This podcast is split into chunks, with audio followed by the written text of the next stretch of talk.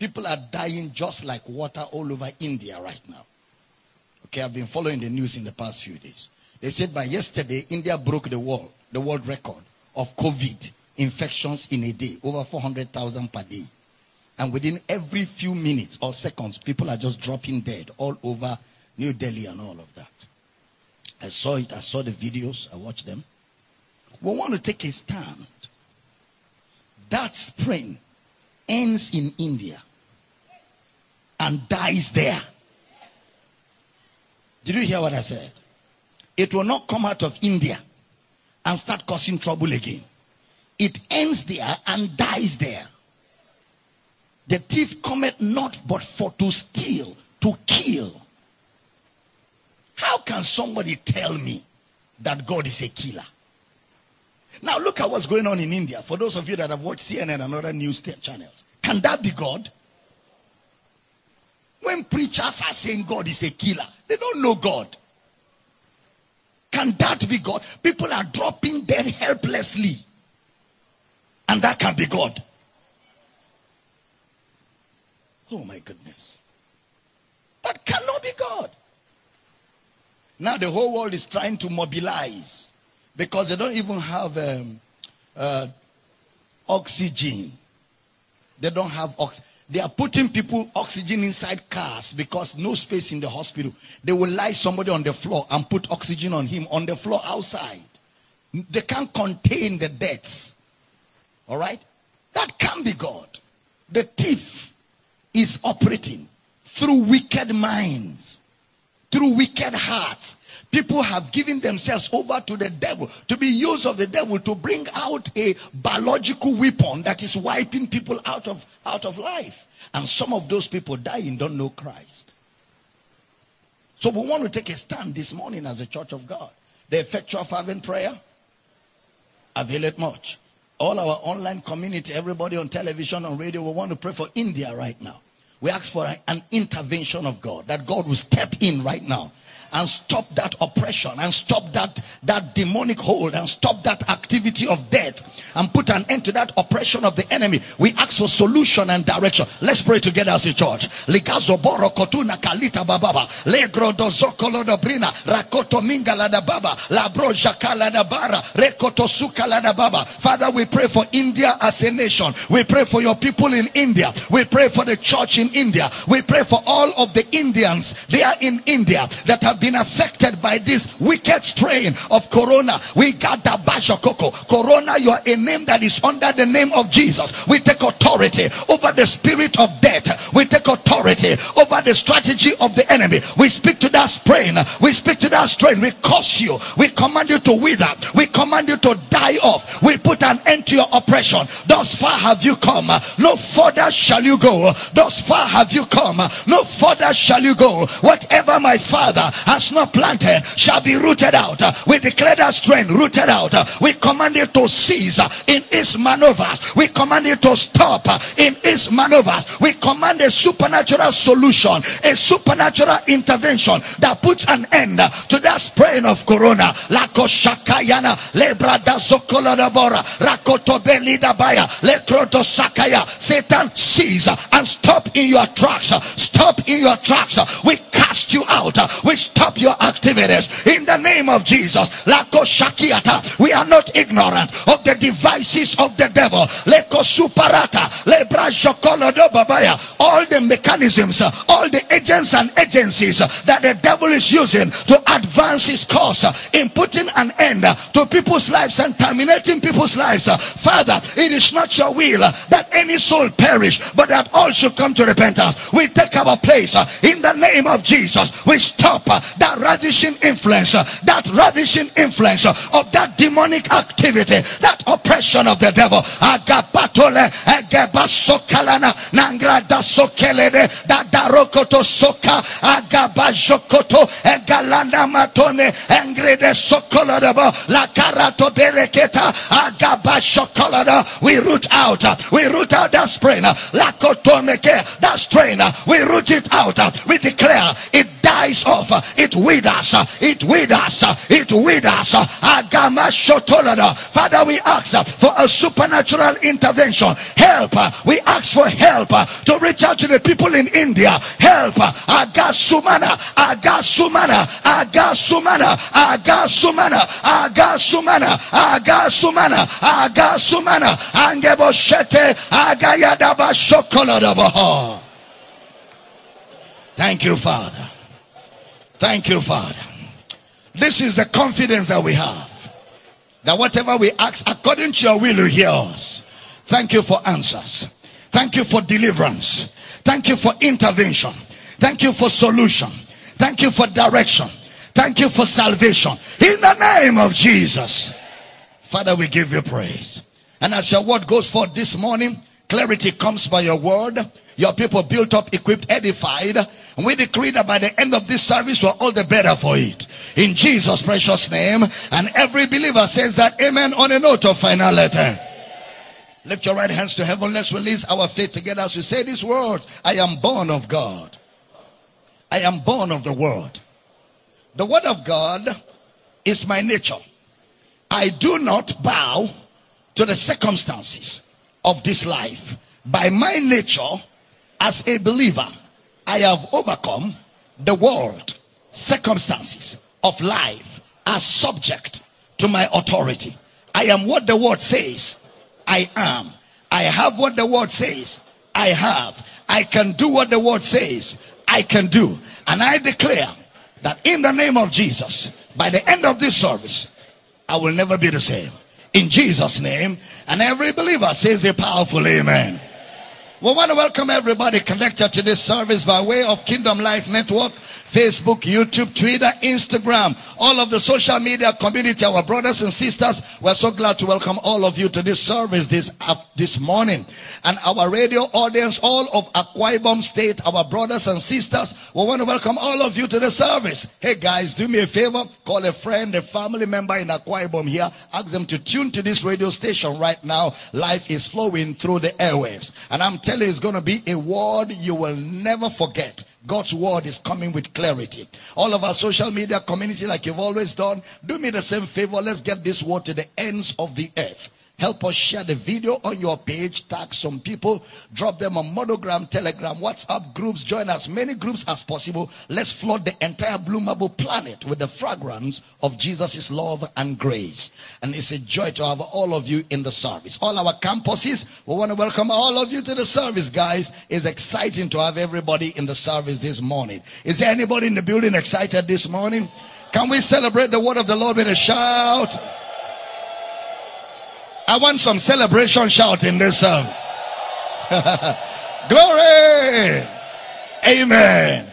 Grab your pen, your notebook, your Bible. You can be seated with your sweet, smart self as we get into the word. Amen. We began to examine this morning wisdom for living. Wisdom for living. We began to examine the position of God's word on our relationships. Second Corinthians chapter 5 verse 17. Second Corinthians chapter 5 verse number 17. Therefore, if any man be in Christ is a new creature. All things are passed away. Behold, all things are become new. All things are become new. The word behold means to see. To see. The previous verse drives it home. Give me verse 16 of Second Corinthians chapter 5, 16. Wherefore henceforth know we no man after the flesh. Yet though we have known Christ after the flesh, yet now henceforth know we him no more. Give me the amplified of verse 16. Amplified version. The amplified says, consequently, from now on, we estimate and regard no one from a purely human point of view in terms of natural standards of value. No. Even though we once did estimate Christ from a human viewpoint and as a man, yet now we have such knowledge of him that we know him no longer in terms of the flesh. So as you are, you have believed the gospel of Jesus Christ. And by believing the gospel of Jesus Christ, you are now a new creature. You are now born again. You are now born of God. You are now a new creature or a new species, a new breed, a new race of being that never existed before. Look at Ephesians chapter 4 verse 24. Ephesians chapter 4 verse number 24. And put on the new man. Give me the King James. The new man. Put on the new man. Wherefore, verse 24. Ephesians 4 24.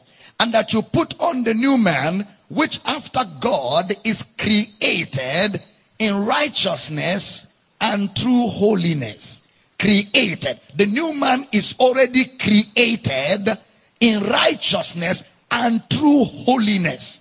So if there is true holiness, it means there is false holiness. But that's not our subject for today. True holiness. Give me the amplified of verse 24 of that same Ephesians chapter 4. The amplified now. And put on the new nature, the regenerate self, created in God's image, God-like, in true holiness or true righteousness and holiness. So that scripture lets us know who the new creature is. So if you are born again, you are created in God. You are created like God. You are born of God. You are born after God. The Bible says all things are passed away. All things are become new. The new creation is a son of God. First John chapter 3 verse 1 and 2. King James Version. First John chapter 3 verse 1 and 2. Behold, what manner of love the Father had bestowed upon us, that we should be called the sons of God. Therefore, the world knoweth us not because it knew him not. Verse 2. Beloved, now are we the sons of God, and it doth not yet appear what we shall be. But we know that when he shall appear, we shall be like him, for we shall be as he is. We shall see him as he is. So, as a born again child of God, you are no longer a servant, you are a son. Galatians chapter 4, verse 6 and 7. Galatians chapter 4, verse 6 and 7. And because you are sons, God has set forth the spirit of his son into your hearts, crying, Abba Father. Next verse. Next verse. Wherefore, thou art no more a servant, but a son. And if a son, then an heir of God through Christ. So the believer is a son of God. He's a joint heir with Christ. He's an heir of God. Remember, not everybody is a son of God in the first service we saw that a man that is not born again is not a son of God. Therefore, he is naturally possessed by the devil. He is naturally possessed by the devil. And we read scriptures to establish that. So to be a son means you have believed the gospel. If you have not believed the gospel, you are called children of the devil or children of disobedience. A man that has not believed the gospel is called a child of the devil or a child of disobedience. That is, he is disobedient. Now, I'm not being abusive, I'm just being descriptive. He's a child of disobedience. John chapter 8, verse 44. John chapter 8, verse 44, Jesus speaking says, You are of your father the devil, and the lust of your father you will do. He was a murderer from the beginning and abode not in the truth because there is no truth in him. So when he speaketh a lie, he speaketh of his own, for he is a liar and the father of it. So the devil is the father of some people. Some people are called children of the devil. Why? Because they did not believe the gospel. But we are children of God because we have believed the gospel. John chapter 1 verse 12. But as many as receive him, to them gave he power to become the sons of God, even to them that believe on his name. John chapter 3 verse 16. For God so loved the world that he gave his only begotten Son, that whosoever believeth in him should not perish, but have everlasting life. Next verse. Next verse, 617. For God sent not his Son into the world to condemn the world, but that the world through him might be saved. Verse 18. He that believeth not on him is not condemned, but he that believeth he that believeth on him is not condemned, but he that believeth not is condemned already. Why? Because he had not believed in the name of the only begotten Son of God. So if you don't believe, you will be convicted and condemned, and you will be called a child of the devil. So that's not abusive, but descriptive. So if you're not a Christian born of God, you are a child of the devil. Ephesians chapter 2 verse 1 to 3.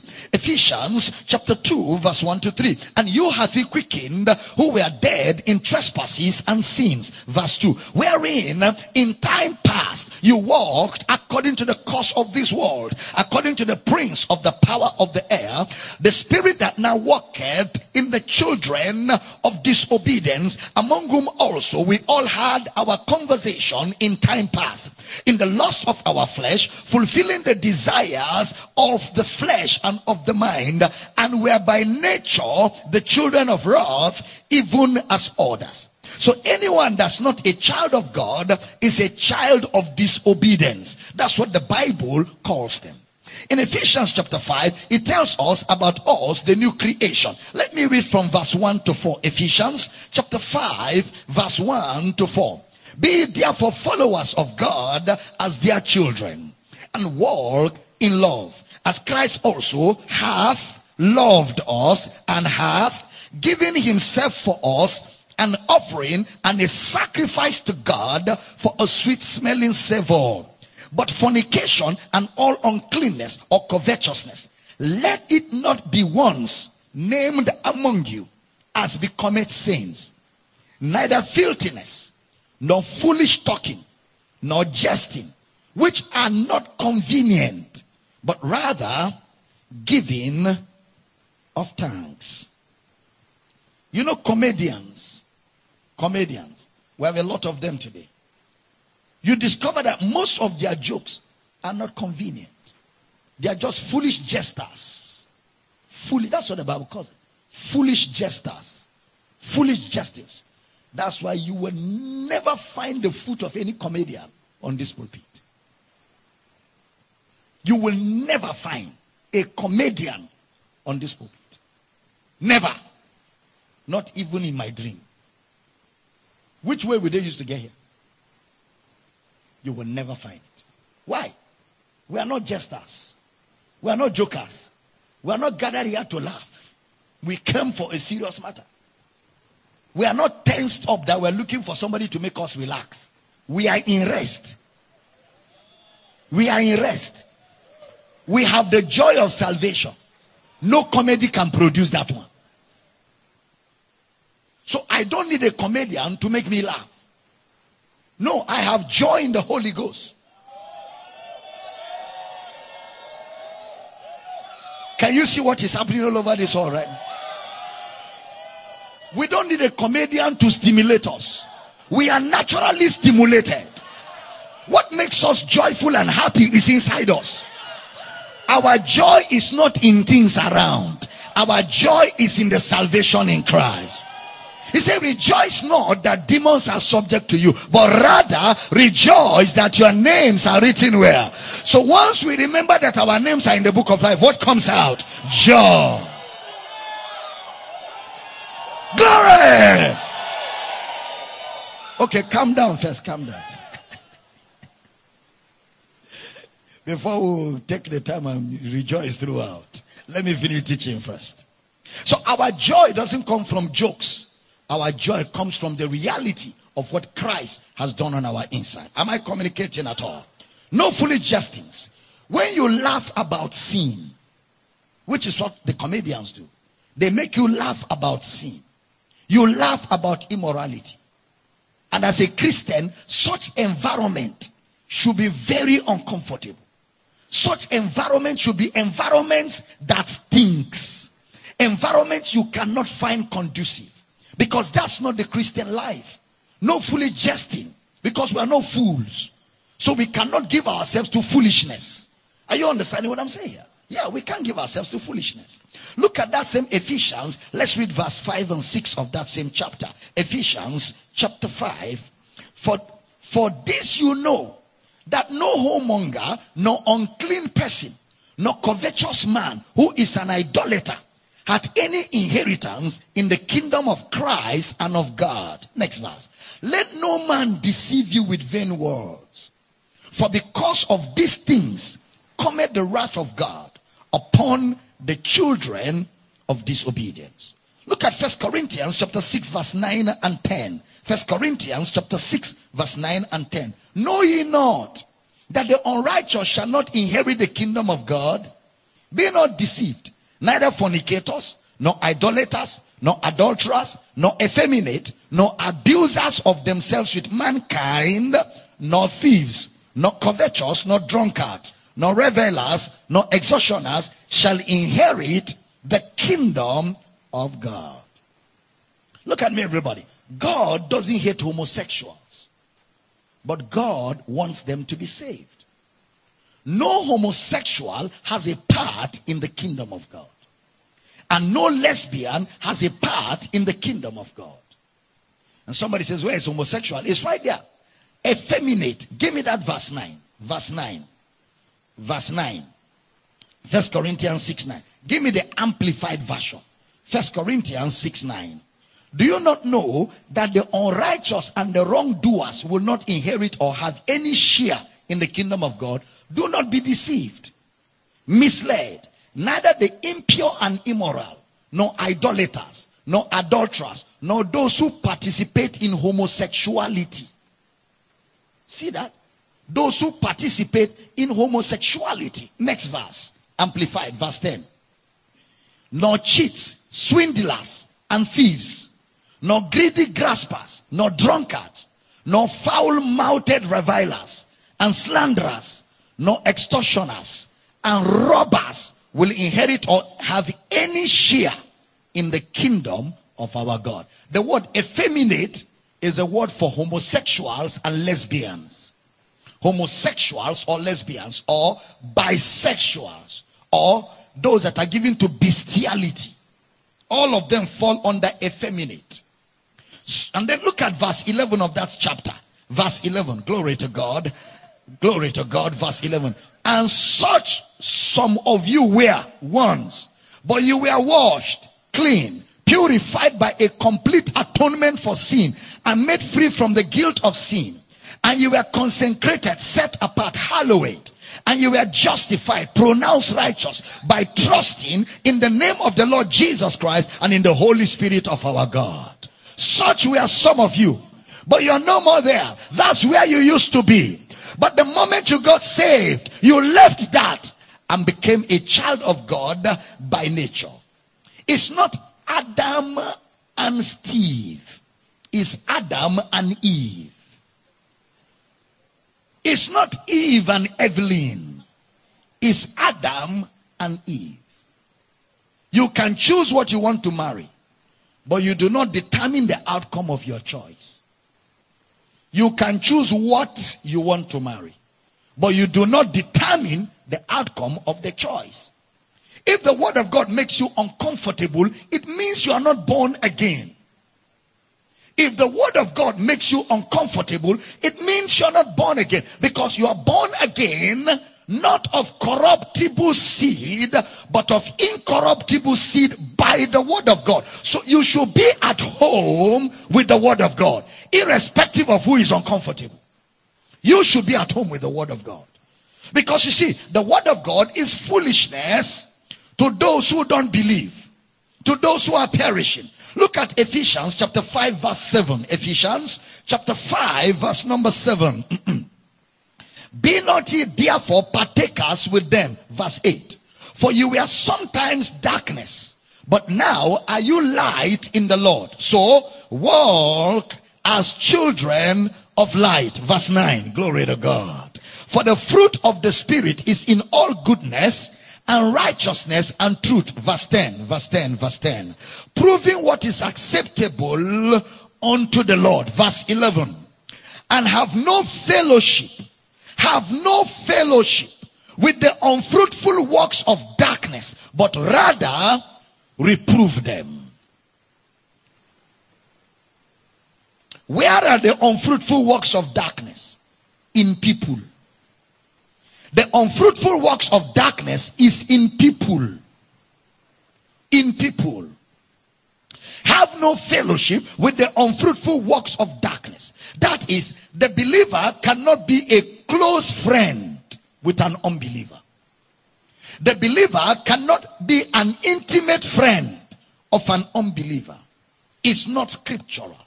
The word teaches against it. Second Corinthians chapter 6 verse 14. Please pay attention. 14 to 18. Be ye not unequally yoked together with unbelievers. For what fellowship hath righteousness with unrighteousness? And what communion hath light with darkness? And what concord hath Christ with Belial? Or what part hath he that believeth with an infidel? And what agreement had the temple of God with idols? For you are the temple of the living God, as God had said, I will dwell in them and walk in them. I will be their God, and they shall be my people. 17. Wherefore, come out from among them and be separate, saith the Lord, and touch not the unclean thing, and I will receive you, and will be a father unto you and you shall be my sons and daughters, saith the Lord Almighty. Unbelievers, come out from among them. Them who? Them who do not believe the gospel. Come out means be distinct, be separate. Come out, be distinct, be separate. That is, there's a sanctification we have in Christ. There is a sanctification we have in Christ. And there's a sanctification of our daily lives by the word. There's a sanctification we have in Christ. And there is a sanctification of our daily lives by the word. Where we are practically walking in the word. The more we learn, the more our steps are ordered and directed the more we learn Christ, the more we learn the word, the more our steps are defined. The more we have a definition of where we can go and where we cannot go. So the word of God becomes our sanctification on daily basis. Every day of our lives, we live a sanctified life practically by the word. Positionally, we are sanctified. But now our daily walk in the world becomes our daily sanctification, our daily consecration. We live a consecrated life. Our hearts, our steps, our choices, our decisions, our relationships consecrated. Consecrated, Lord, to thee. Our moments and our days consecrated.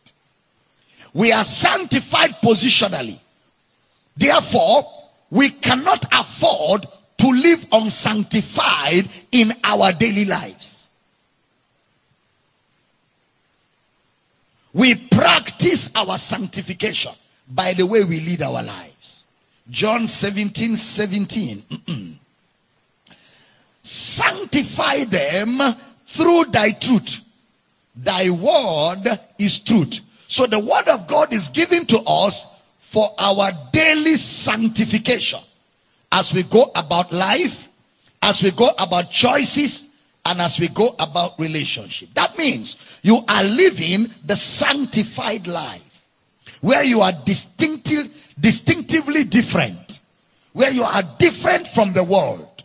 You are among them, but you are not like them. You are among them, but you are different because you are living a life of sanctification.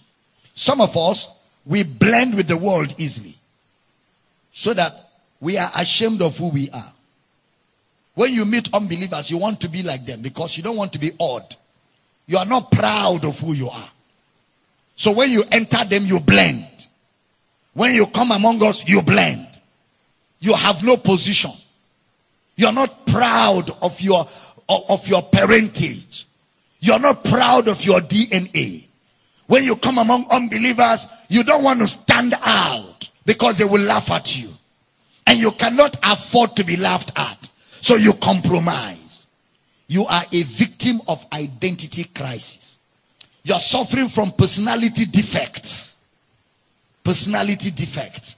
That's in your mind. You don't trust who you are.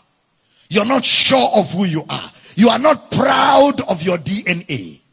You are not sure that you came out of a correct specimen. You are in doubt of the sperm that produced you. You don't believe that the sperm that produced you is original. You think that the sperm that produced you was mixed with water. You are not sure of your patrimony. Am I talking to somebody here? When you walk among people, you are not confident. You lack identity. So you are a victim of identity crisis. But I'm not ashamed of the gospel. I'm not ashamed to announce before the world I'm a child of God. There is music I cannot listen to. There are magazines I cannot look at. There are books I cannot read. There are places I cannot sit in. There are movies I cannot watch. I can't watch it because it makes me uncomfortable. It's not because I can't watch it. I can watch it even better than you. But it makes me uncomfortable. Why discomfort myself on a venting like a movie? A figment of another man's adulterated imagination. The figment of a man's filthy thoughts, scripted. Why should I pollute myself with it? Must I be entertained? If any man is merry, let him sing. So instead of looking for a movie to relax, relax in a song. And when I think that God is so not sparing, sent him to die, I scarce can take it in. That on the cross, my burden gladly bearing, he bled and died to take away my sins. Then sing my soul. You just sing it and you are entertained. You are entertained in edification.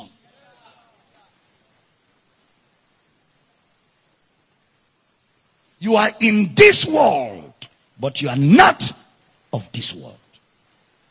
So the things of this world must make you uncomfortable. Otherwise, your patrimony must be examined.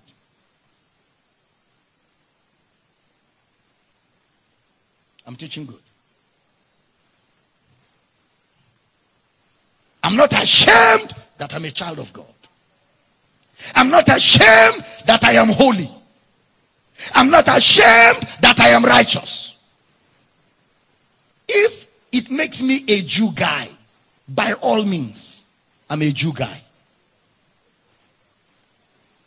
If it makes me analog, by all means, I am analog. Why should I be digitalized in immorality? Why should I be digitalized in impurity? If it makes me unpopular, by all means. After all, if I was of the world, they will accept me. But because I'm not of the world, the world hates me. And Jesus said, if they hate me, they will hate you.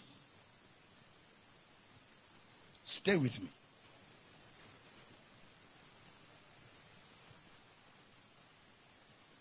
Some of us compromise is easy. And we don't feel bad about it. How can light try to be darkness? What are you looking for in a fellow who doesn't believe that Christ died for our sins? What are you looking for in him? He says, Come out, come out from among them and be ye separate. That is, Be distinct. Let them call you names. Be separate. You cannot fellowship with an unsaved person. You cannot fellowship.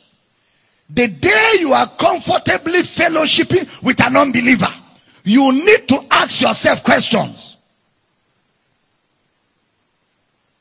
I remember a particular sister in my school days. An unbeliever approached her for marriage. She came back to me crying, weeping. She wept. I said, Why are you weeping? She said, Papa, what an insult. What an insult. What must I have done that gave an unbeliever the audacity to look me in the eye and tell me he wants to be my boyfriend? Papa, I'm, I mean, my brother, I must have done something. Oh, I feel bad that I could even, by my attitude, give an unbeliever the confidence to talk to me about relationship. She kept saying, Lord, I'm sorry. That is an unbeliever told her, be my girlfriend. And you, you are hanging out. You are hanging out. You are eating his money gradually. You are smiling. And you are calling it smartness. Something is fundamentally wrong. The lady said, I must have done so. Ah, an unbeliever is not afraid. He's not even afraid.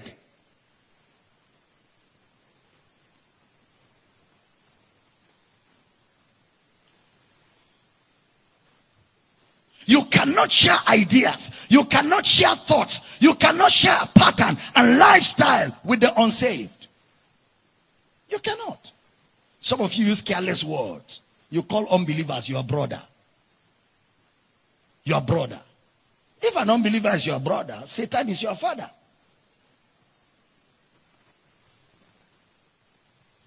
You should love people, but you cannot share fellowship with people who are not Christians. You cannot. You will love them, pray for them, preach to them, help them, but you and them cannot share fellowship. The only mission you have in the life of an unbeliever is to preach the gospel to him or her to the end that they are saved. The longer you stay with an unbeliever as a friend and you don't preach to the person, there's condemnation upon your life. The longer you and an unbeliever relate and you don't preach the gospel to that person, there's condemnation on your life.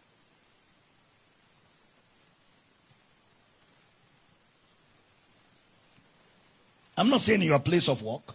I'm talking about your friend who comes to your house always. And you have not found time to say, Hello, my friend. We are not from the same source. Oh.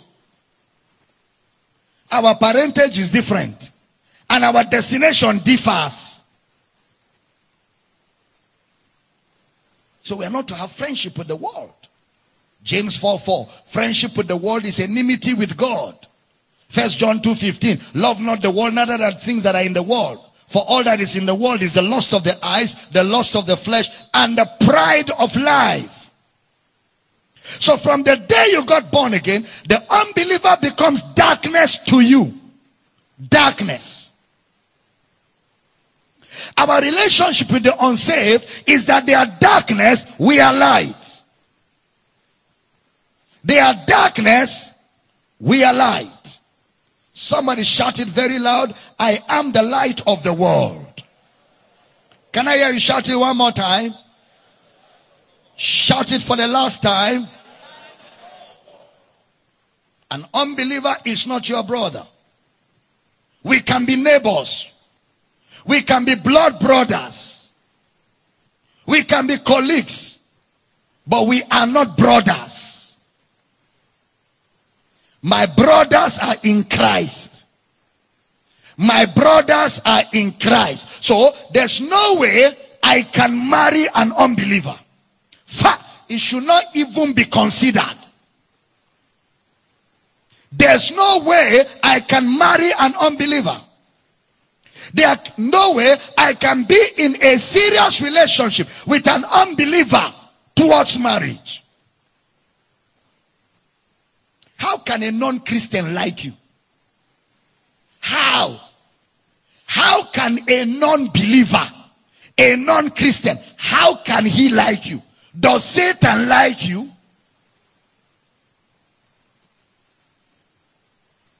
Yeah, I'm gonna hear the sisters. He's a cool guy. He understands me. He was there for me. He was there when my father died. You are just accepting to join your father soon. No one understands me like him. All the brothers in church are too spiritual. I like guys that are cool.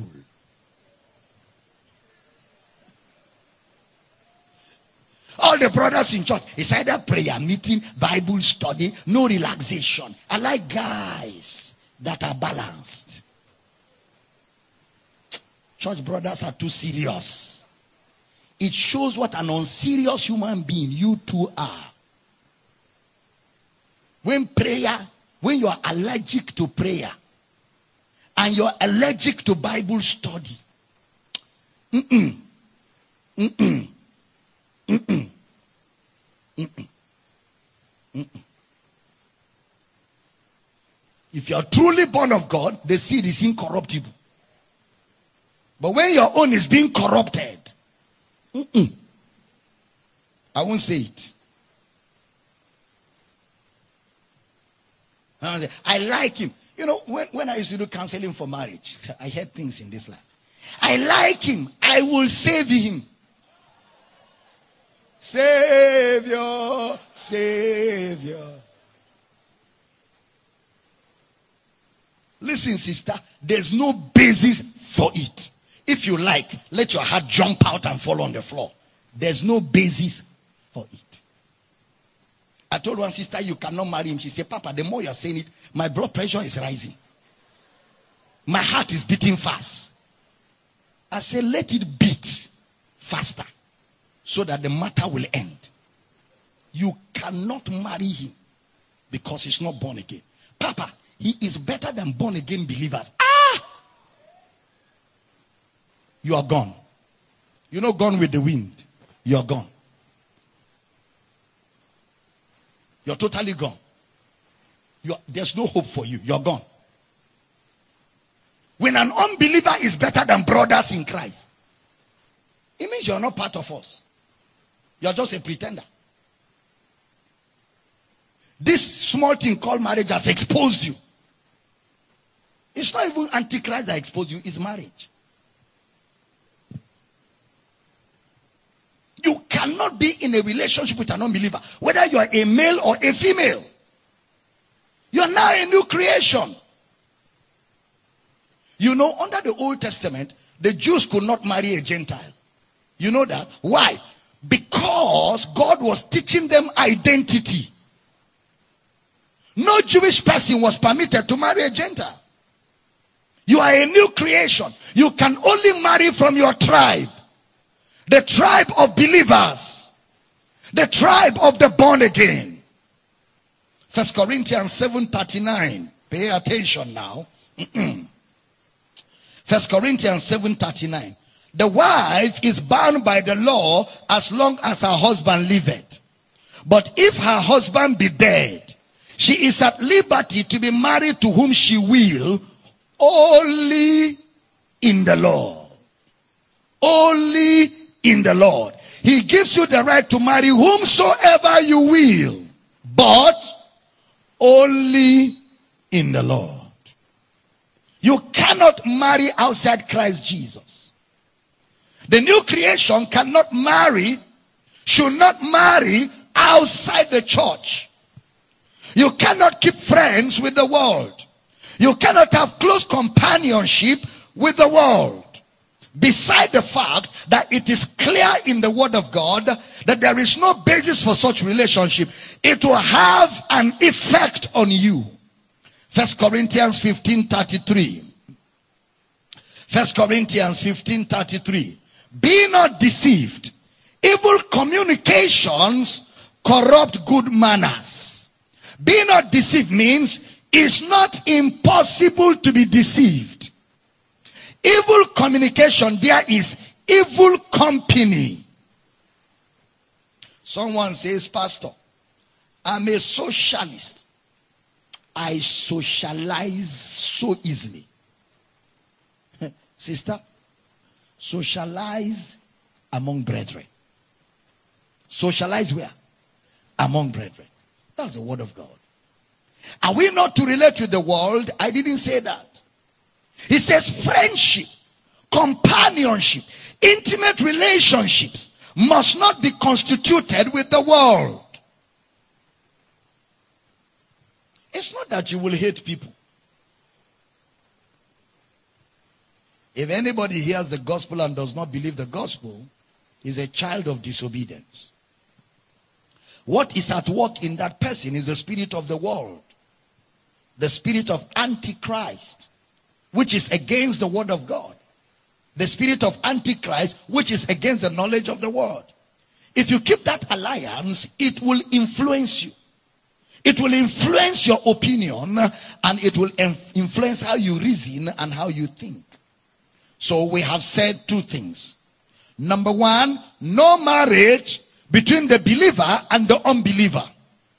Number two, there is no close companionship between the believer and unbeliever. When I said yes to Jesus, I said bye bye to the world. Goodbye, world. Stand no longer with you. Goodbye, pleasures of sin. Stand no longer with you. I made up my mind to go God's way the rest of my life. I made up my mind to go God's way the rest of my life. Goodbye, world. Goodbye. Goodbye. There's no attraction there. The attraction dies once you see the riches in Christ. Moses forsook Egypt esteeming the riches of Christ greater riches than the pleasures of sin. He forsook. He forsook. Galatians chapter 6 verse 14. He says the world is crucified to me. Galatians 6:14. But God forbid that I should glory save in the cross of our Lord Jesus Christ, by whom the world is crucified unto me and I unto the world. First John 5 4. Whatsoever is born of God overcometh the world. I have overcome the world. I am not of this world. I thought somebody would shout that. That is salvation. Salvation means I am no more of this world. Now, of course, in the first service, I dealt with the difference between the world and things. So you need to get the message of the first service. Because that's where we lay the foundation for all that I'm teaching. And because this subject is very critical, I'm taking my time to deal with issues. So the question is, are there instances where these things can happen? Well, sometimes people are already married before they come into Christ. They are married as unbelievers. So unbeliever, unbeliever got married. Then one of them got born again. Does it mean that when a man is now born again and his wife refuses to be born again, he should send her away? No. First Corinthians 7 12. First Corinthians chapter 7 verse 12. but to the rest speak I, not the Lord. If any brother hath a wife that believeth not, and she be pleased to dwell with him, let him not put her away. Next verse. And the woman which hath an husband that believeth not, and if he be pleased to dwell with her, let her not leave him. Next verse. For the unbelieving husband is sanctified by the wife, and the unbelieving wife is sanctified by the husband. Else were your children unclean, but now are they holy. So in black and white, Brother Paul says you don't put your partner away because you got born again. Peter was married before he met Jesus. Peter was. He teaches here what you should not, that you should not put away your marriage. based on your faith. If the other party be pleased to dwell with you. So we can have, as believers, an unbeliever in marriage. If one of them contracted the marriage before he or she got saved. But there's no basis after salvation for a believer to marry an unbeliever. No basis whatsoever. First Peter chapter 3 verse 1 gives further credence to what I'm saying here. Brother Peter, likewise you wives, be in subjection to your own husbands, that if any obey not the word, they also may without the word be won by the conversation of their wives. So there's a situation where two unbelievers got married and one of them got born again and still stays with the unbelieving one. Very clear in scripture. Brother Paul said, don't put her away if she wants to stay. Don't put him away if he wants to stay. But if he decides to go, we will deal with that in the weeks to come. But there's no basis for, for after salvation relationship with someone who does not believe. All right? So there are instances where after the marriage, the wife or husband receives the gospel. And we have it clearly spelled out in scripture. But this is not for you who is a single person. You're already born again. Don't say, okay, I'm no more born again. After I marry, I'll be born again. You're a joke.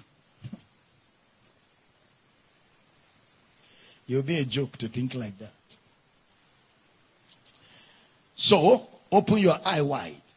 Don't enter a relationship with someone that is not born again. If you do that, you are living in disobedience. Notice the success of your marriage. Listen, everybody, listen carefully. Everybody all over, all over the world. Listen to me. The success of your marriage has nothing to do with your enjoying it. Your first target in getting married or in succeeding in marriage is not you enjoying it. It is whether it brings glory to God. It is whether it brings glory to God. And there's no way you marrying an unbeliever can bring glory to God. Enjoying it is not the primary thing. The primary thing is does this relationship give glory to Jesus? Because it's no longer I that lives, I'm dead. The life I now live in the flesh, I live by the faith of the Son of God. So therefore, my choices and decisions, firstly, primarily, must bring glory to Jesus. The guy takes care of me. Every holiday I'm in Paris. Every holiday I'm in Dubai. That's not fulfillment in Christ. That's not fulfillment in Christ. What brings fulfillment is the fact that what you're doing is of glory to Jesus. What is of fulfillment is the fact that this relationship, this marriage, ultimately is of glory to Jesus. Number two, what other relationships can we have before we got saved? Unsaved parents. Unsaved parents.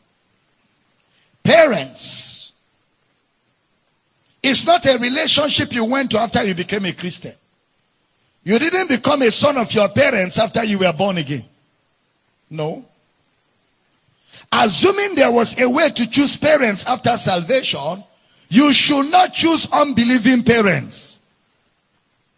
Assuming there was a way to choose parents after salvation, you should not choose unbelieving parents. But because you already have a relationship with a man and a woman and they gave birth to you, they trained you, they raised you up, they nurtured you, they've been a blessing to your life. You thank them for that. So there are relationships that stay with us even after salvation, like this one I have just mentioned. Now, we talked about marriage, we have talked about parents. We didn't enter into these relationships as Christians. Parents, we were born into their home. Whatever faith they were of, even if they were not believers in God, they gave birth to us. What about employment? What about employment? Employment is not friendship. Employment is not marriage. And employment has nothing to do with relationships that were referred to in these scriptures. However, as you are in the workplace, because there are people you see all the time, there will be temptation to develop intimate relationship because you see them every day. You talk to them all the time. Sometimes you get into trouble together and you navigate how to come out of trouble together. So there is a temptation to build intimate relationship with your colleagues at work. And that's where many of us don't know where to draw the line. We don't know where to draw the line. We just fall in line, hook, sinker, everything. That fellow who employed you is your boss. B O S S. He's your boss. And he should end there. That fellow in your office is just your colleague at work. And it should end there. You must not step beyond the boundaries of that relationship. You must sit down and properly situate what relationship you can have with your boss and where it ends within the definition of your job. Same thing with your colleagues in your place of work. Teaching good? Many children of God get jobs in very good corporations, whether here or outside the country. Before you know it, they begin to act like those people in their office. They start talking like that. You know? Start talking like that. They start thinking worldly. They start looking at the church through the lenses of the world. And they start expecting that the church will function like that. How can I go to a church where there is no charity? After all, bottom line, Christianity is about giving and helping the poor. Who told you that? Where did you hear that from? You are beginning to conform. You're not being transformed. You're conforming. You're spending too much time with unrenewed minds. You're spending too much time with the, with the spirit of the world. So you are beginning to imbibe. You have gone into Canaan without the mentality of an Israelite. So the, the way of Canaan is beginning to influence you. And now you're using the binoculars of the secular to look at the church. You are thinking like a man that belongs to this world. And pressure, uh, that's why a lot of brothers, and I'm glad many of them are watching me online. A lot of our brothers who went out of the country to go in search of jobs, they, they lost their way. They just entered bush. They are inside bush. All of them are moving in the bush. It's gradually when they start seeing light, they start coming out of the bush. Why? Because they get swallowed by the world system. You see somebody that was very dedicated and learning the way of Christ and growing the knowledge of Christ. He leaves the country, goes to another country, he starts doing four jobs. Four jobs will not allow him read his Bible once in three months. He can't even pray 30 minutes in one year. Because he's chasing after dollars, chasing after pounds. And he keeps chasing, and the money keeps running very fast. And his legs are too slow. So he starts owing left, right, center. Mortgage leg, mortgage hand, mortgage his eyes, mortgage his mind. The only thing he has not mortgaged is his spirit.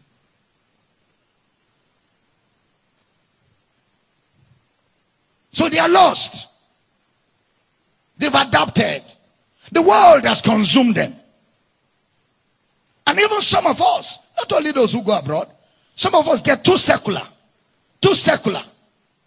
In pursuit of things that when you leave this world, you leave them here. They are no more thinking Christ. They are lost. Everyone is a product of influence. Everyone is a product of influence. When you step beyond boundaries, you start relating with people that will influence you negatively. And over the years, your thinking changes. You are no more able to draw the line. Some of us over the years, our mindsets change because we don't know where to draw the line in our relationships. There is nothing you are doing today that somebody did not influence you. There is nothing you're doing today that didn't come from an influence somewhere. Someone says, I make up my mind. I do what I want to do. That statement is influenced. I make up my mind. I do what I want to do. Somebody influence him to say it. Everybody is a product of influence. So you have to keep the right influence around you. And we will deal with how to handle these relationships. You know, many of us forget that we're still in the world. And the world hates the word. The world hates the word. W O R D. Some of us are afraid to look like fanatics. You know, we're afraid. We're afraid to look like fanatics. But unbelievers are fanatics of their unbelieving. They are fanatical about it. They sing it in their songs. They, they, they, they, they carry it in their walking steps. They carry it in their dressing. They carry it in their way of talking. They are fanatical about the world's way of doing things. Then a believer is economical. Economical. Instead, he compromises with them to tap into their dressing, tap into their way of talking, tap so that at least he won't be too different. You are embarrassed to be a believer. You see a child of God wearing a skirt that you're almost naked. Where did you get that from? Certainly not from Christ. A skirt that makes you almost naked, defeating the purpose for wearing clothes. Where did you get that from? Where did you get that from? Or you wear clothes where your internals are transparent. That's not the spirit of Christ. That's not the spirit of Christ. It's a worldly spirit. It's a spirit of this world. It's not of Christ. You are under an influence. Somebody is manipulating you like a remote control. You have entered into an influence where you are forced to act in certain ways and behave certain ways, even though you know that that's not your comfort zone. I'm teaching good here. Please pay attention. Change their dressing because they think what they're wearing is old fashioned. How do you know dressing well clothed is old fashioned to the world? You know that? To, for a woman to dress and cover her nakedness well is old fashioned. The world doesn't like that. And they won't celebrate that. The world wants you to be as naked as possible. As naked as possible. If a lady now snaps a picture with her pant and brazier, she will have a million likes. If a woman dresses full from head to leg, she will have one like. and that one like is her husband or her father or her mother. Or him like her. to avoid too much shame. So he liking him by himself. If I'm teaching good, say I hear you. Don't be depressed, harassed, abused by Facebook likes. They don't like you. You are a fool.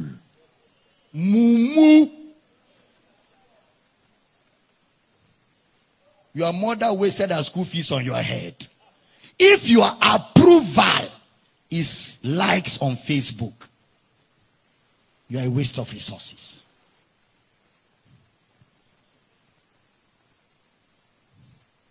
I'm teaching good. Can't you see that the world want women to be as naked as possible? That's the spirit of the world. It's not the spirit of God. You are not of the world. They hate you.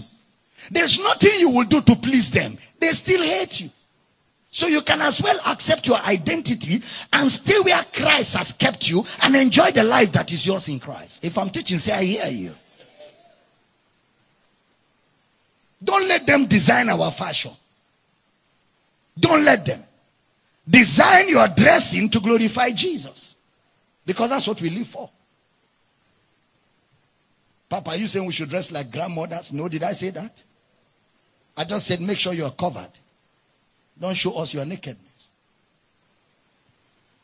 It's only when food is exposed that flies will feast on it. Once you open food, flies will feast. But if food is covered, those flies are not born. A word is enough for the wise.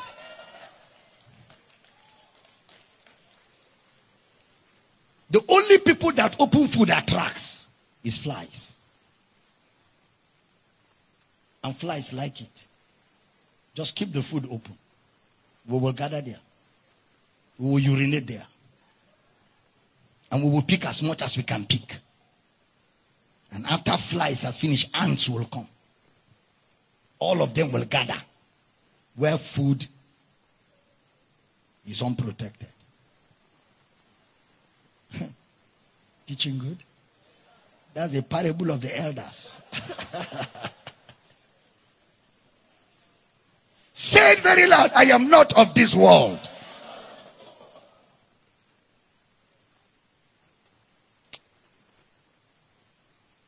You know,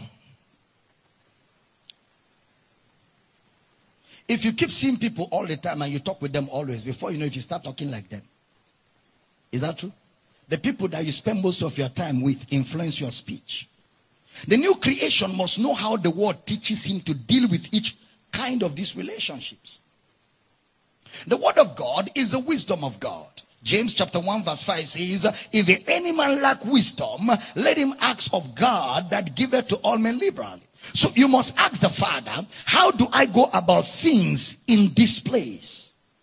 You know, there's a strange verse I'm going to read before I close, where Jesus said some things that will help us.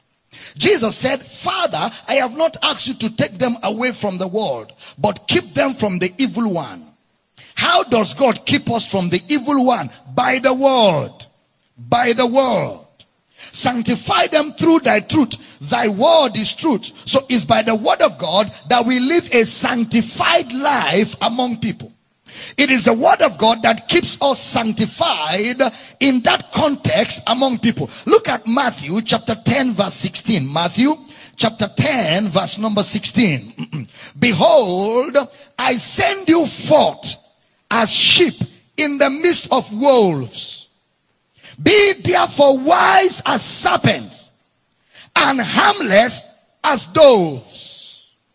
Wise as serpents and harmless as doves. We are in the midst of wolves.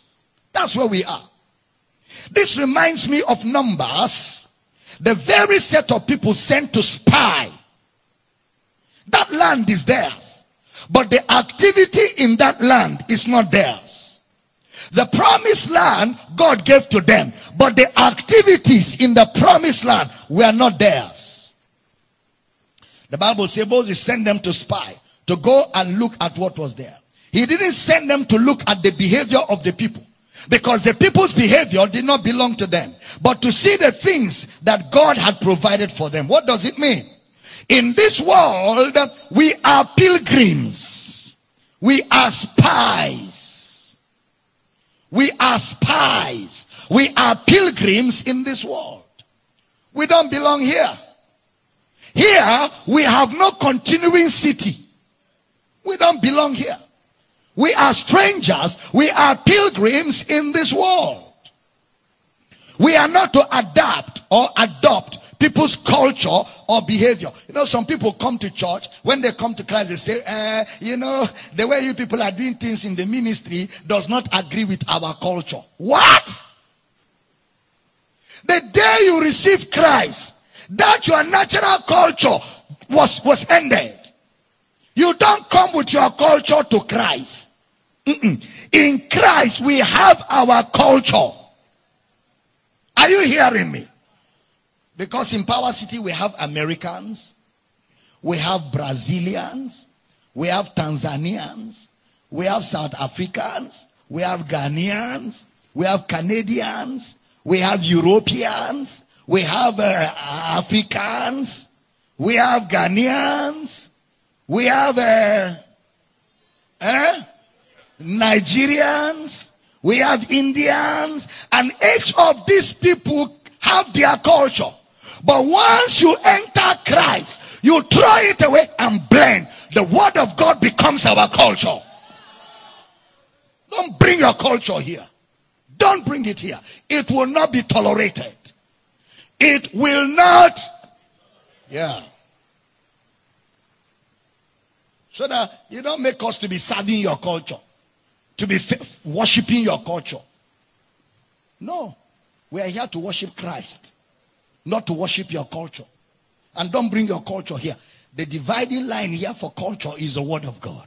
What the word of God does not teach, we don't do it. And if the word of God says it, even if your culture does not accept it, we stay with the word of God. Say with me very loud, the word of God is final authority in my life. Say it one more time and know what you're talking about.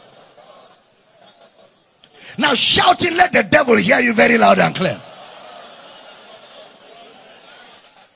So when you come here, you throw away your culture and stay with the word of God. The word of God forms our culture. Am I talking to somebody here?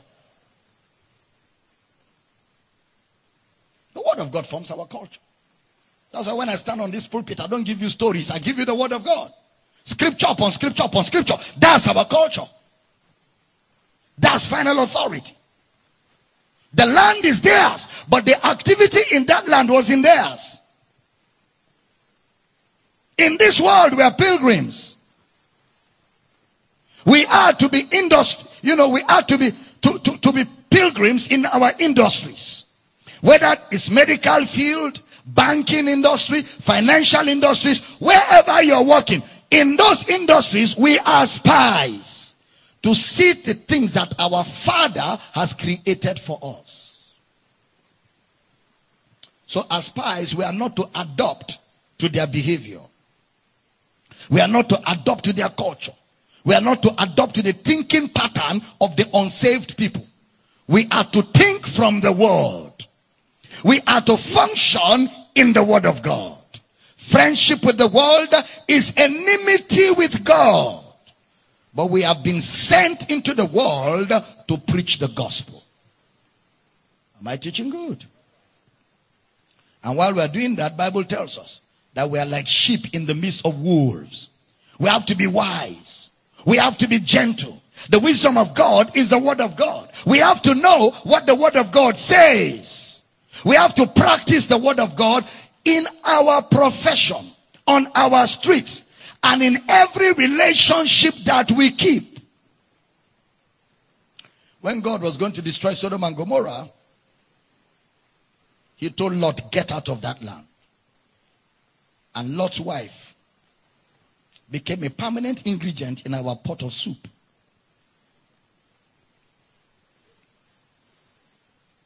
If you didn't get that, it wasn't meant for you. I mean, this world, but not of this world. She looked back at the things of this world. My relationships with the world, I must be very careful. Because the world is governed by the devil. How can you, as a Christian, grow spiritually when what you listen to most of the times are the things of this world? Every time you listen to music, they are things of this world. You know, secular music. That's all you play all the time. Bam, bam, bam, bam, bam, bam, bam, bam. Sky. I, I, you know, when I hear this music, they say, what is doing in my body? You are adapting. You are adapting. Very soon we'll be looking, you know, be looking at you and wondering what has become of you. You're sanctified because you are in Christ. But you, you can't be living a sanctified life and adapt with the world. A friend of the world is an enemy of God. You know, Brother Hagin, Kenneth Hagin said, we must treat the things of this world with care because there's a spirit in the things of this world. There's a spirit at work in the things of this world. Everything that this world offers you, there's a spirit at work in it. Every comedy, every music, every movie, all of them, there's a spirit. Are we together? There's a spirit. There's a spirit.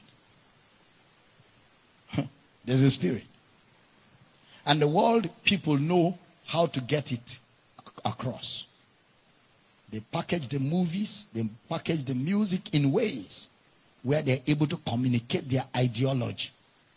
Communicate what? I'm not hearing you. There's an ideology behind all of this. There's an ideology. And don't be gullible. You must know that you are in a system that hates you. Keep your life, keep your house pure, keep yourself pure. If you then be risen with Christ, hallelujah.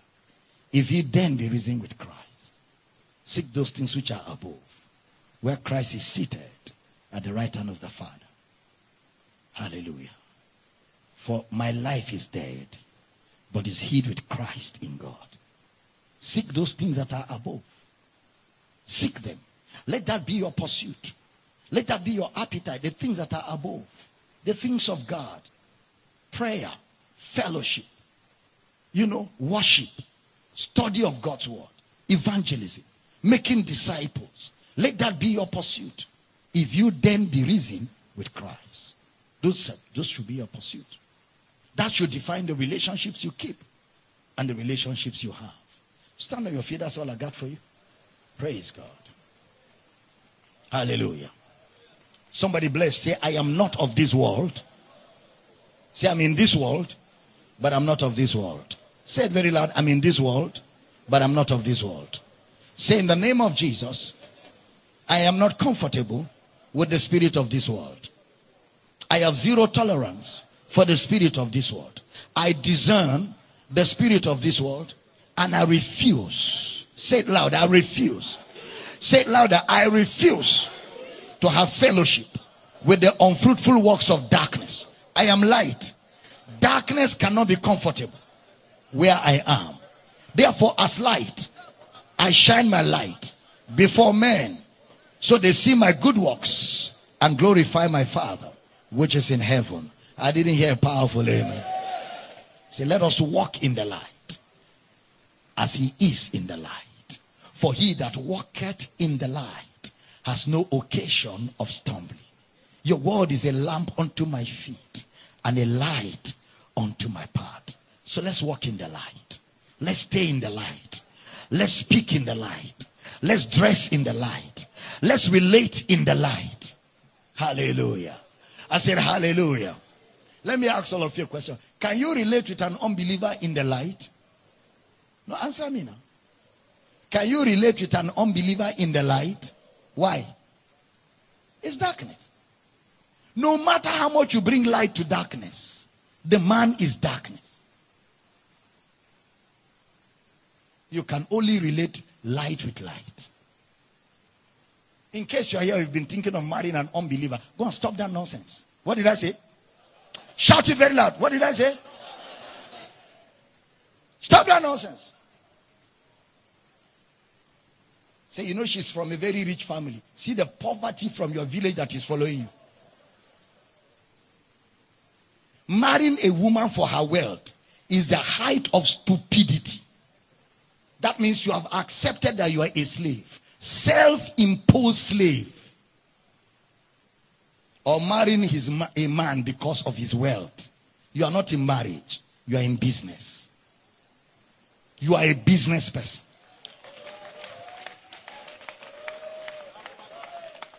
Are you understanding? If you are eyeing the money, and that's why you are saying yes, hey, that same money will kick you out. Labada, labada, labada. I have seen something with these eyes. Don't marry because of money. Don't marry because of any of those things. Marry because you have found somebody that you can serve the purpose of God together with. If what joins you is the purpose of God, when money is not there, you will still be going. When money is there, you will still be going. Am I talking to somebody here? That's why mama married me. Oh.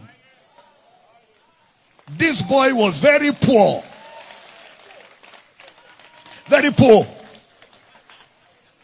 This boy was very poor. I even wonder why she agreed.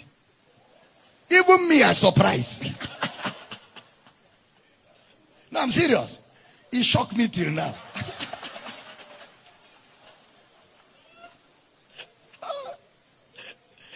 surprised me. I'm telling you, it surprised me up till today. Because the only thing I had apart from poverty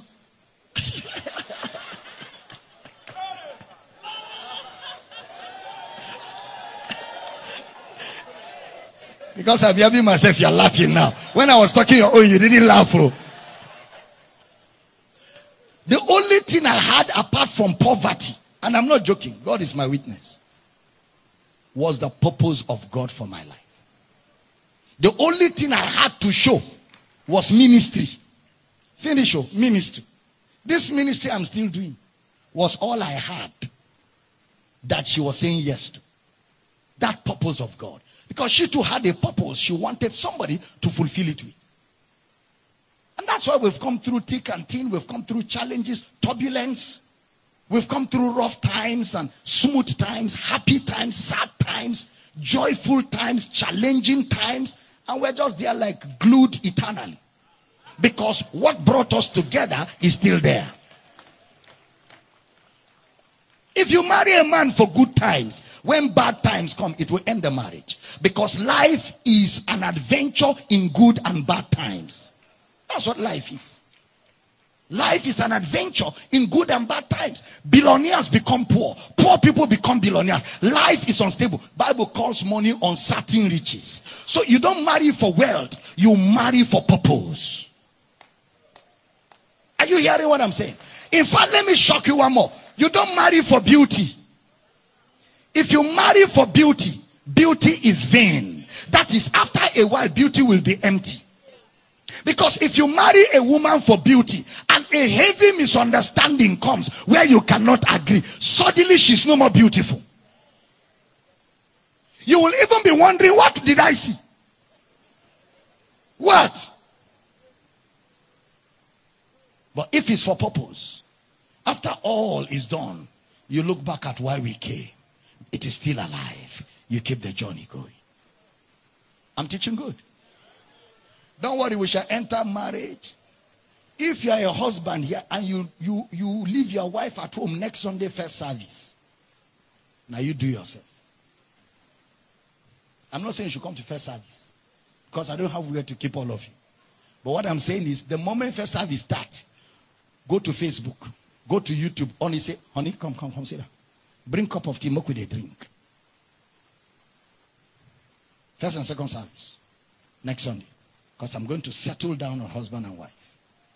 But Wednesday is going to be another one because we're going to start entering into all of those quarters. See, I'm teaching you all this because I don't want to do counseling. I don't want to be doing counseling. So let me counsel you Exactly. Let me settle all the matters. Say, I hear you. Because knowledge and understanding shall be the stability of your times. So that you can have a stable life. With armed with knowledge and understanding. Say, I hear you. Yeah. Have a stable life. You won't fail. You won't fail. Oh. Somebody say, I hear you. And if you know marriages and relationships, friends of yours that are struggling with their relationships, ask them to connect, ask them to tune in. Even today, ask them to go and watch what I taught first and second, because this foundation will set the pace for everything I'll be saying. Are you blessed? Are you excited? Say, I'm not of this world. I have the Spirit of God. I'm born of God. I'm a child of God. I am the light of this world. Therefore, my light continues to shine in Jesus' name. Lift your right hand, Father. I pray for everybody in this service, those online, on television, on radio. I thank you for grace that abounds over this family. Thank you that revelation knowledge keeps growing. Everyone connected online, on radio, on television. The grace of Jesus is multiplied upon your life. I decree that in the name of Jesus, you grow in knowledge, you grow in revelation. I decree that the enemy has no occasion of interfering with what God has done in your life. In the name of Jesus. I decree right now every ungodly appetite that is trying to develop inside you, it withers in the name of Jesus. Every unrighteous appetite that is trying to find expression on your inside withers from the root in the name of Jesus. Every ungodly alliance is broken in the name of Jesus. Every ungodly friendship and relationship is terminated in the name of Jesus. And I decree that by the finished work of Christ, You are sanctified. You are set apart. You are sanctified. You are set apart for God's purpose. In the name of Jesus. Thank you, Father, for answered prayer. I pray that relationships here that are of God that have been struggling, that through these teachings, your people will come to a place of stability. Thank you for answered prayer. In Jesus' precious name. And every believer says that amen on a note of final letter. Are you blessed this morning? I want to take up your your your honor offering, the offering you give in honor for the word of God. And I'd like you to package it quickly. When we give, we give in honor. We give us a sense of responsibility, a sign of maturity and growth. A, a sign that we have matured to a place where we're embarking on the responsibilities that are ours in the advancement of our Father's kingdom on the earth.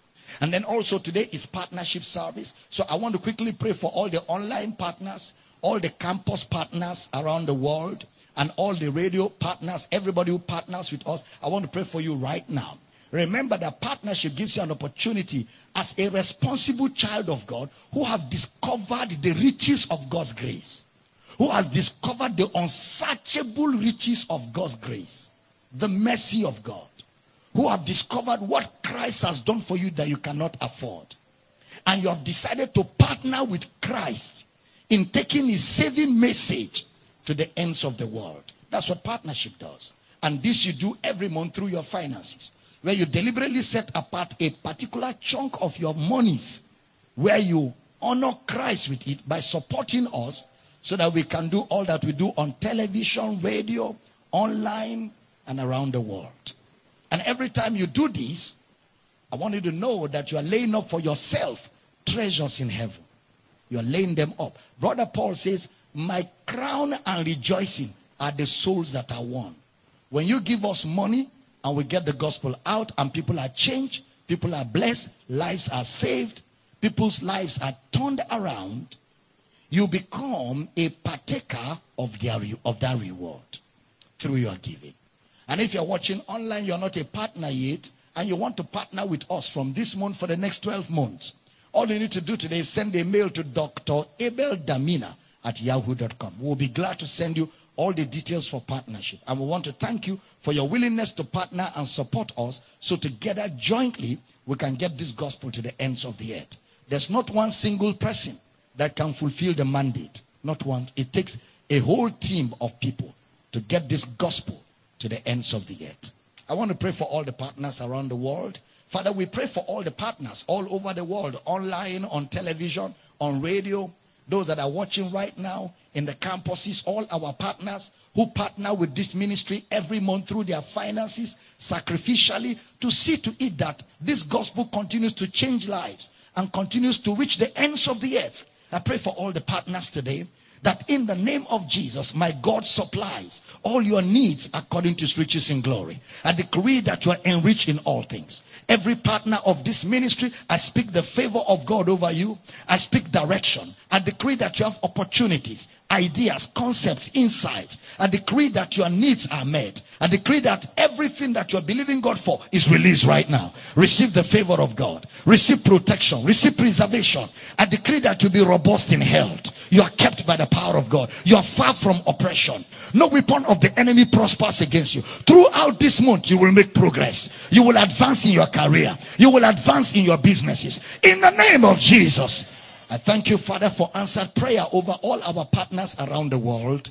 In Jesus' precious name. And every believer says a powerful amen. All right, so partners, you can go ahead, send all your partnership commitments. The banking details are scrolling and uh, all over the various platforms. We love you and we're glad you're a part of this. I'll be joining Mr. Michael Bush in the next two minutes for Ask the Counselor in the next two minutes. But before then, lift up your offerings. We want to pray and just honor Jesus for the word we have had today. Father, thank you for everyone giving an honor offering to honor the finished work of Christ this afternoon.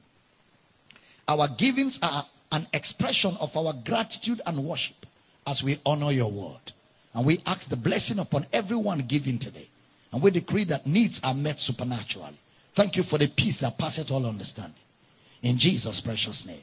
And every believer says a powerful amen online family, television, radio. I'll be joining Mr. Michael Bush. But remember, Monday, Tuesday, we continue teaching you in the evenings, Monday, Tuesday.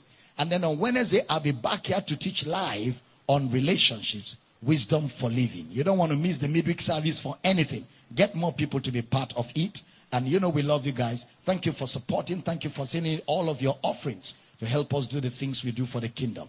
Remember to register for Power Bible School and remember to register for Homecoming 2021 right here at Power City. All the info are on my Facebook page. You can go there, get details. You can call the numbers for more information. We love you guys. Looking forward to seeing Ask the Counselor and looking forward to connect with you live on Wednesday at 6 p.m. GMT plus one. And until then, enjoy the grace of Christ. Let's celebrate viewers around the world for being a part of this service this morning. Glory! Amen! Woo! Glory to God forevermore. Amen and amen. Hit it. Let's do it as we give. Any- For these, all the messages and books by Dr. Abel Damina, please call plus 234 806 800 9939 or email powercityoffice at gmail.com.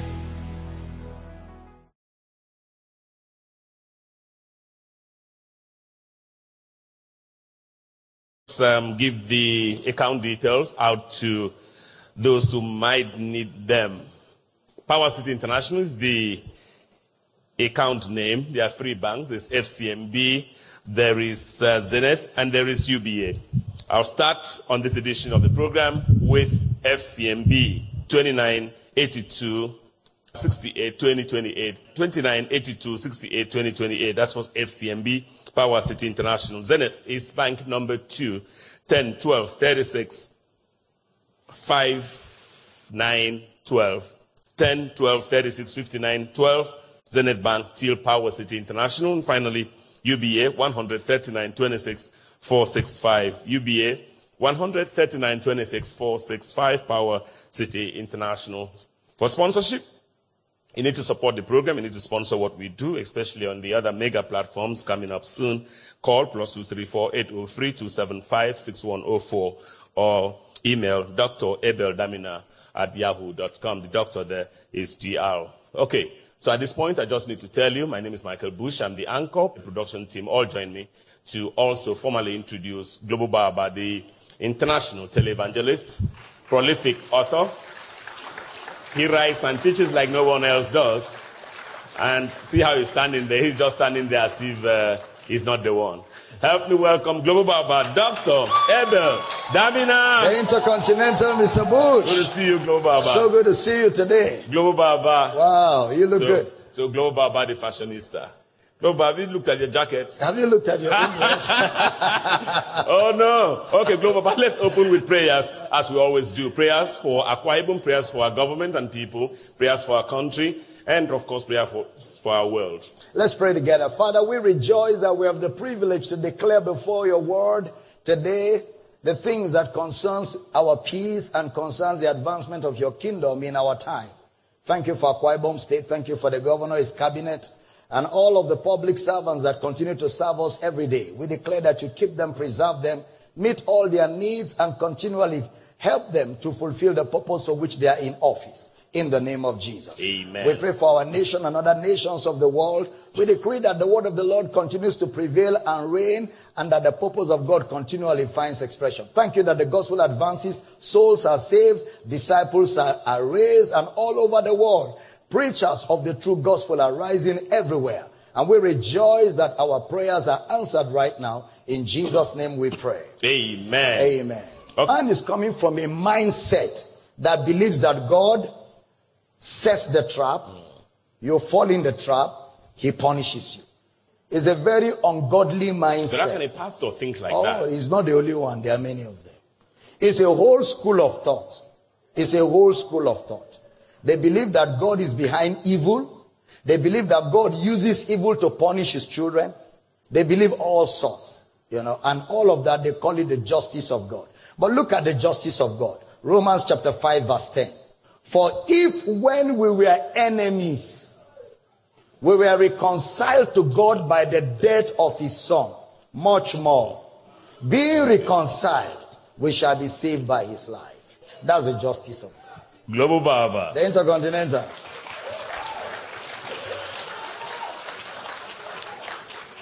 Okay, two more anonymous takes. Then we uh, find our way to some far-flung continent of the world, and that will be Australia or Oceania. We'll be going there in a moment.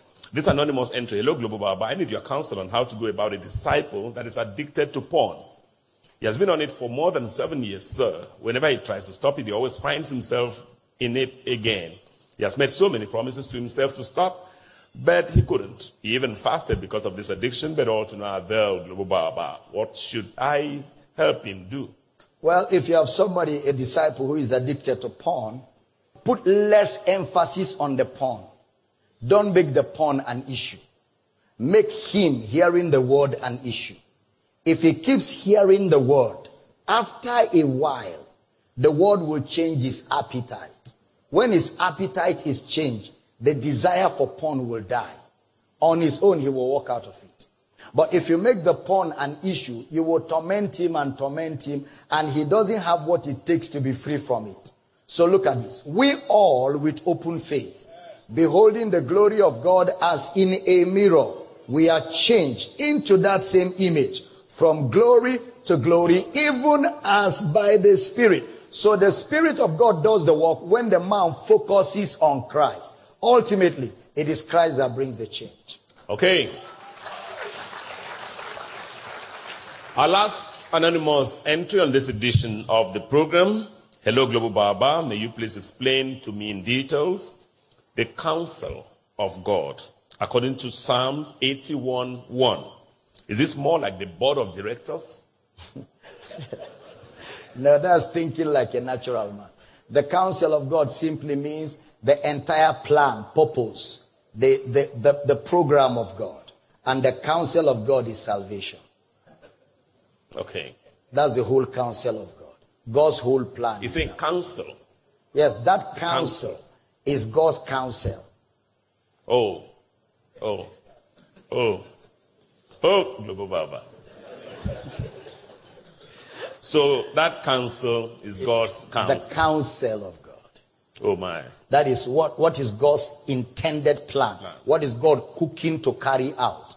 The only thing God is, has been cooking from the beginning of time is to save man. Okay. Global Baba, you know, just about um, five seconds, 10, 15 marks, seconds back in time, you answered a question that I think that same answer would hold for this man all the way in Australia and Oceania. That's almost like the end of the world. Yeah. Greetings in the name of our Lord Jesus Christ, Dr. Damina. My name is Janice Garrido. I am from the island of Guam, located in the Mariana Islands in the Pacific. For students of geography, Guam is the largest island in Micronesia.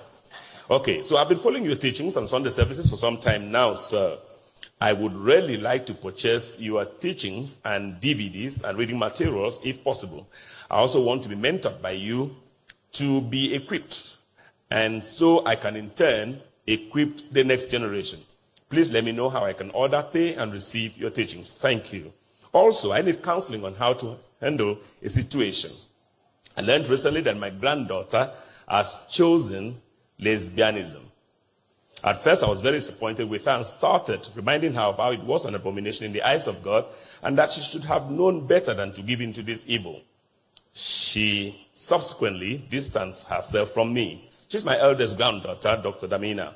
I love my granddaughter and I miss her. How can I love her and not offend God at the same time? How do I love her and welcome her to my home and back into my life without offending God? How can I preach and remind her of her sinful ways? Please help me to approach her and love her the way Jesus would. Maybe I could call to reconcile, being that it's a new year and a new beginnings. Janice Garrido in the island of wow. Guam. Well, Janice, well, what you do is, first of all, our office reach out to you on materials, how to get them and all of that, and they will be shipped to wherever you are in Australia. Now, secondly, what do you do with your daughter? Uh, the first thing to do is to call her and, re- and reconcile, apologize to her.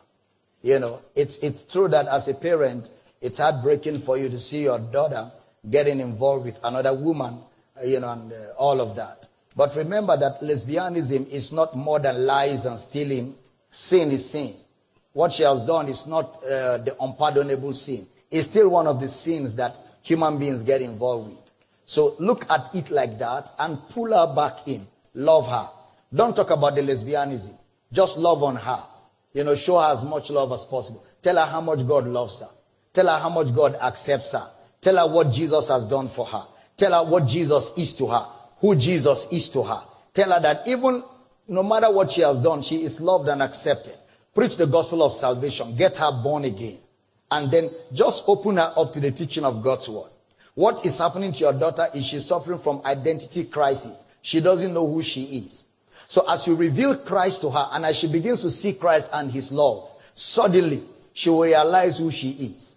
And she will rise up like the prodigal son and say to herself, I'm bigger than this and walk away from it. That's what you should do. Love on her, call her. Remember, it's the love of God that leads us to repentance. So when you demonstrate that love on her, it will make it easy for her to embrace God's love and to embrace the gospel.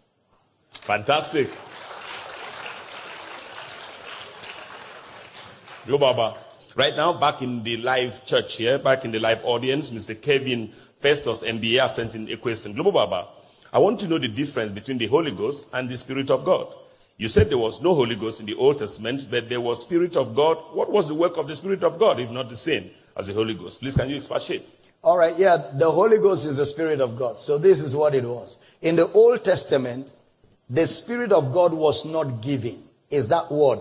The Spirit was not yet given because that Jesus was not yet glorified. That means the Holy Ghost was not living inside anybody, but the Spirit of God was moving all over, you know, but he was not living inside people because Jesus was not yet glorified. So when Jesus rose from the dead, the Spirit was now shed forth and given.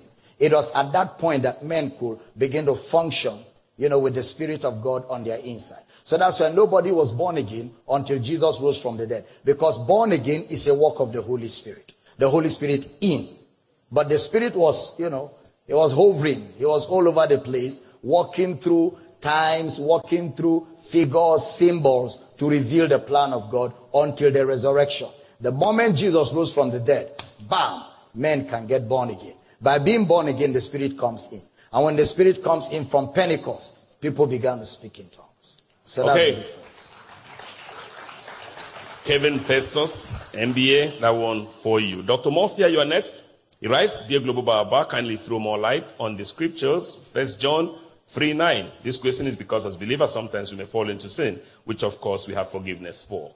Whosoever is born of God doth not commit sin, for his sperma, his seed, abideth or remaineth in him, and he cannot sin because he is born of God. What it means is you have a nature that does not have sin as a lifestyle. It doesn't mean you may not make mistakes, but those mistakes are not your natural habitation. It's like a sheep that falls into mud and a pig that falls into mud. A pig in mud is at home. A sheep in mud is not at home. The sheep will start crying till you bring it out. So when a person born of God sins, you can't be comfortable in sin. You can't have pleasure in it because the nature you carry, sin is not your environment. That's, it. that's what John was talking about. Okay, the last live audience question. Global in relation to the question you asked in the first service, if anybody has been saved without receiving the Holy Spirit, kindly please explain what happened in Acts chapter 9, verse 2.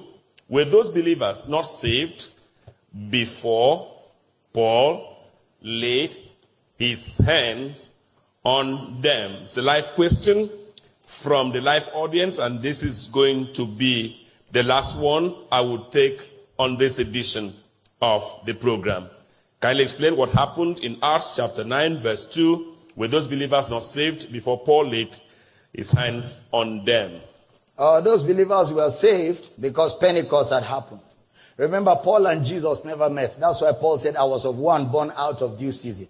By this time, people were born again. By this time, they had the Holy Ghost. But Paul was persecuting them just like Boko Haram in northern Nigeria, killing pastors, burning churches, and destroying churches. It's persecution for the gospel. It's not because you're not saved. It is the way the gospel operates. The gospel attracts persecution. Persecution is one of the things that the gospel attracts. And when persecution happens, when you have Christ and you know who Christ is, you have the ability to withstand persecution. Our first caller on this edition of the program. Hello. Many thanks for joining us. And where are you calling from? Good afternoon, Global Papa Afternoon. Bless you. and Intercontinental Sir Michael Bush. Many thanks from Osun State. That's your friend. Mm. This is Reverend Sam Adela. From From Osogbo, Osogbo, Osun State. We thank God for your life and for the program. Thank you. Papa, before my question, I want to say this in a lighter mood. Uh, witnessing first service, me as a pastor and my family, we always get late to church oh. in a lighter mood Why do you go late? because we like eating and eating and eating and eating the word from you. And time we get to church, we download with the power of God. That's right.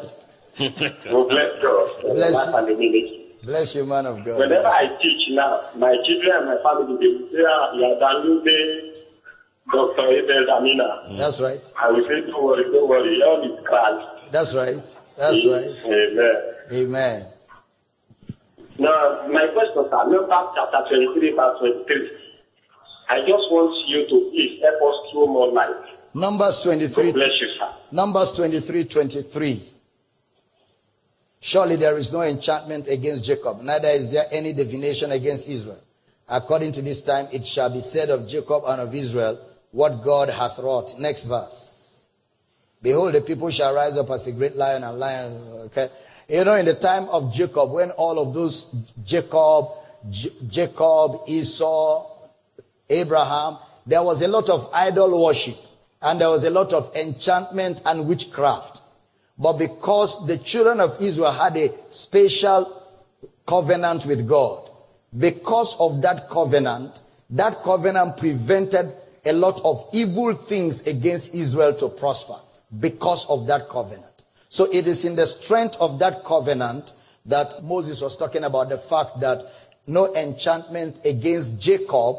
Remember, Jacob's name was changed to Israel, meaning a prince with God.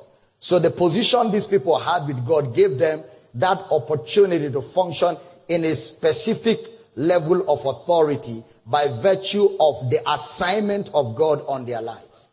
So that's what he was talking about in Numbers. Okay, so Global Baba, let's run back to the continent of Australia and Oceania and try to fly straight to the UK. That is the continent of Europe. Dear Honorable General, Global Baba, that's, that's a new one again. That's another one for you. Honorable General. They keep bringing new ones. Oh no, Global Baba. Global Baba, I discovered you a few months ago. I love the way you do exegesis on the scriptures. Please stand with us in prayer for a fruit of the womb. I desire your mentorship program also. Furthermore, please expatiate on this subject. Are there only nine spiritual gifts in the Bible? What about Ephesians 4, 8 to 12, Romans 12, 6 to 8, 1 Corinthians 12, 8 to 12? Thank you and God bless you more. David Mandy in the UK. Well, David Mandy, those gifts of the Spirit in Corinthians, where Brother Paul listed them all out, he was showing you how those offices function with the gifts. Because within those nine gifts are all the offices. Apostle, prophet, evangelist, pastor, teacher, they operate with those nine gifts. So yes, there are those nine gifts, but there are other gifts. Like giving is a gift of the Spirit. Like ruling is part of it. In the book of Romans, he talked about other gifts that can be found in the church for the edifying of the saints. Okay, so we, we I'm, I'm supposed to pray for the fruit of the womb. the womb. Oh, okay. Oh, Father, we, we pray for this family right now. We stand in faith for the fruit of the womb. Amen. And we declare that you receive that miracle. Amen. In Jesus' name. Amen. Amen. Base caller, I apologize for keeping you longer than necessary on the line, but your time starts now. Hello. Hello, uh, good afternoon, Papa. Afternoon. Uh, good afternoon, Mr. Bush. Good afternoon. I'm Lord Dumo, calling from Power City, Okobo. Okay. You know, the, the first service was so important when you talked about Jesus, that is not just a name, it's an authority. Yes. And also after that was, I just had to go do a little scan on my Bible. Okay. The only place I see Je- Paul, um, the apostle use the name of Jesus was when Peter told the man in the name of Jesus, rise up and walk. Yes. So directly using the name. Other place was used referring to the teaching or the preaching, or referring to the name of Jesus in his teaching or in their teaching of the death, burial, and resurrection. Yes. Now in prayer, I want to know, sir, how should it be used? Is it right to be every time people pray, use the name, the name of Jesus, Or can we just declare without using the name that we know that we are speaking in that authority and it will still come to pass? Thank you very much, sir. Well, again, Jesus said, Whatever you ask the Father in my name, he will give it to you. Yes, so when you pray, having known the authority and that office, I mean, you're free to use in Jesus' name we pray. In Jesus' name. Sometimes you may not use it. The important thing is that you communicated and you have undeniable access to the Father. Okay, Global Baba, we, we need to go. We just have a little under four minutes, but let's see what happens.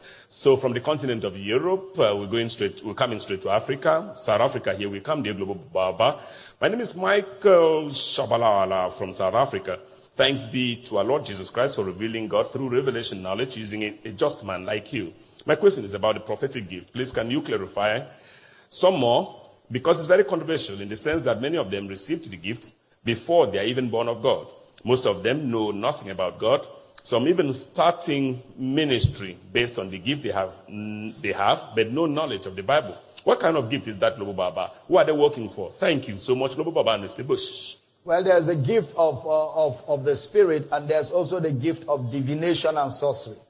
And sometimes the operation of sorcery and divination may look like the gifts of the Spirit. Because there's a woman in Acts chapter 16 who was following Brother Paul and saying, These men are the men of the, of the Most High who show us the way of salvation. The prophecy was accurate. But the Bible says, after two days, Brother Paul turned and said, You unclean spirit, out of her. And the spirit left her, and she could no more prophesy. So, you know, that's, there's that spirit of, of, of divination. Global Baba. Yeah, we need to go, but we still can um, take this one. Um, Global Baba, my name is Emmanuel Lazarus. Doesn't tell us where he's writing from. since my questions are: I've heard many preachers say that rapture is, is expected to happen three years from now, or not more than ten years from now. So, sir, how is this true in the light of the gospel? And and two, what happens to the people on earth after the rapture? Leave those people alone. Leave them alone. Those are all these uh, theories, you know. Somebody, that's how somebody came out last year and said Jesus is coming December, last December the 9th.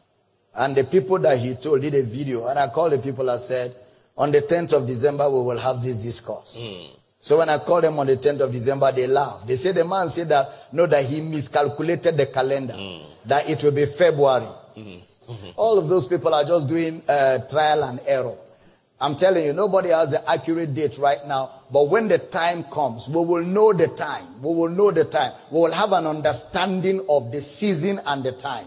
It will not take us by surprise. But to start calculating calendar dates is out of scriptural teaching. We need to go. We need to go, Global Baba. Yeah. Um, so we're spending the night in South Africa. Yes. we need to go. Tomorrow is another day. So on behalf of my production team and everyone, this is Michael Bush, your anchor, inviting Global Baba, Dr. Abel Damina, to take us home. Global Baba. The Intercontinental. Now listen to me, everybody. Thank you for giving us the opportunity to serve you the grace of God. You don't want to miss our broadcast right now on XL FM 1 to 3 and 3 to 5 on Unio FM. And this evening, 8 to um, 9 to 10 on Inspiration, and of course, 10 to 12 on uh, uh Heritage, Heritage, uh, uh, FM. Tomorrow morning, 11 to 1 on Radio Akwa Ibom, 1 to 3 on XL, 3 to 5 on Unio, and tomorrow evening, 6 to 8, we're back here live on Comfort FM. We love you guys, and always a joy to serve you the grace of God. And looking forward to seeing all of you tomorrow. And until we see you tomorrow, enjoy the rest of your day and be blessed. Goodbye from Uyo, Nigeria.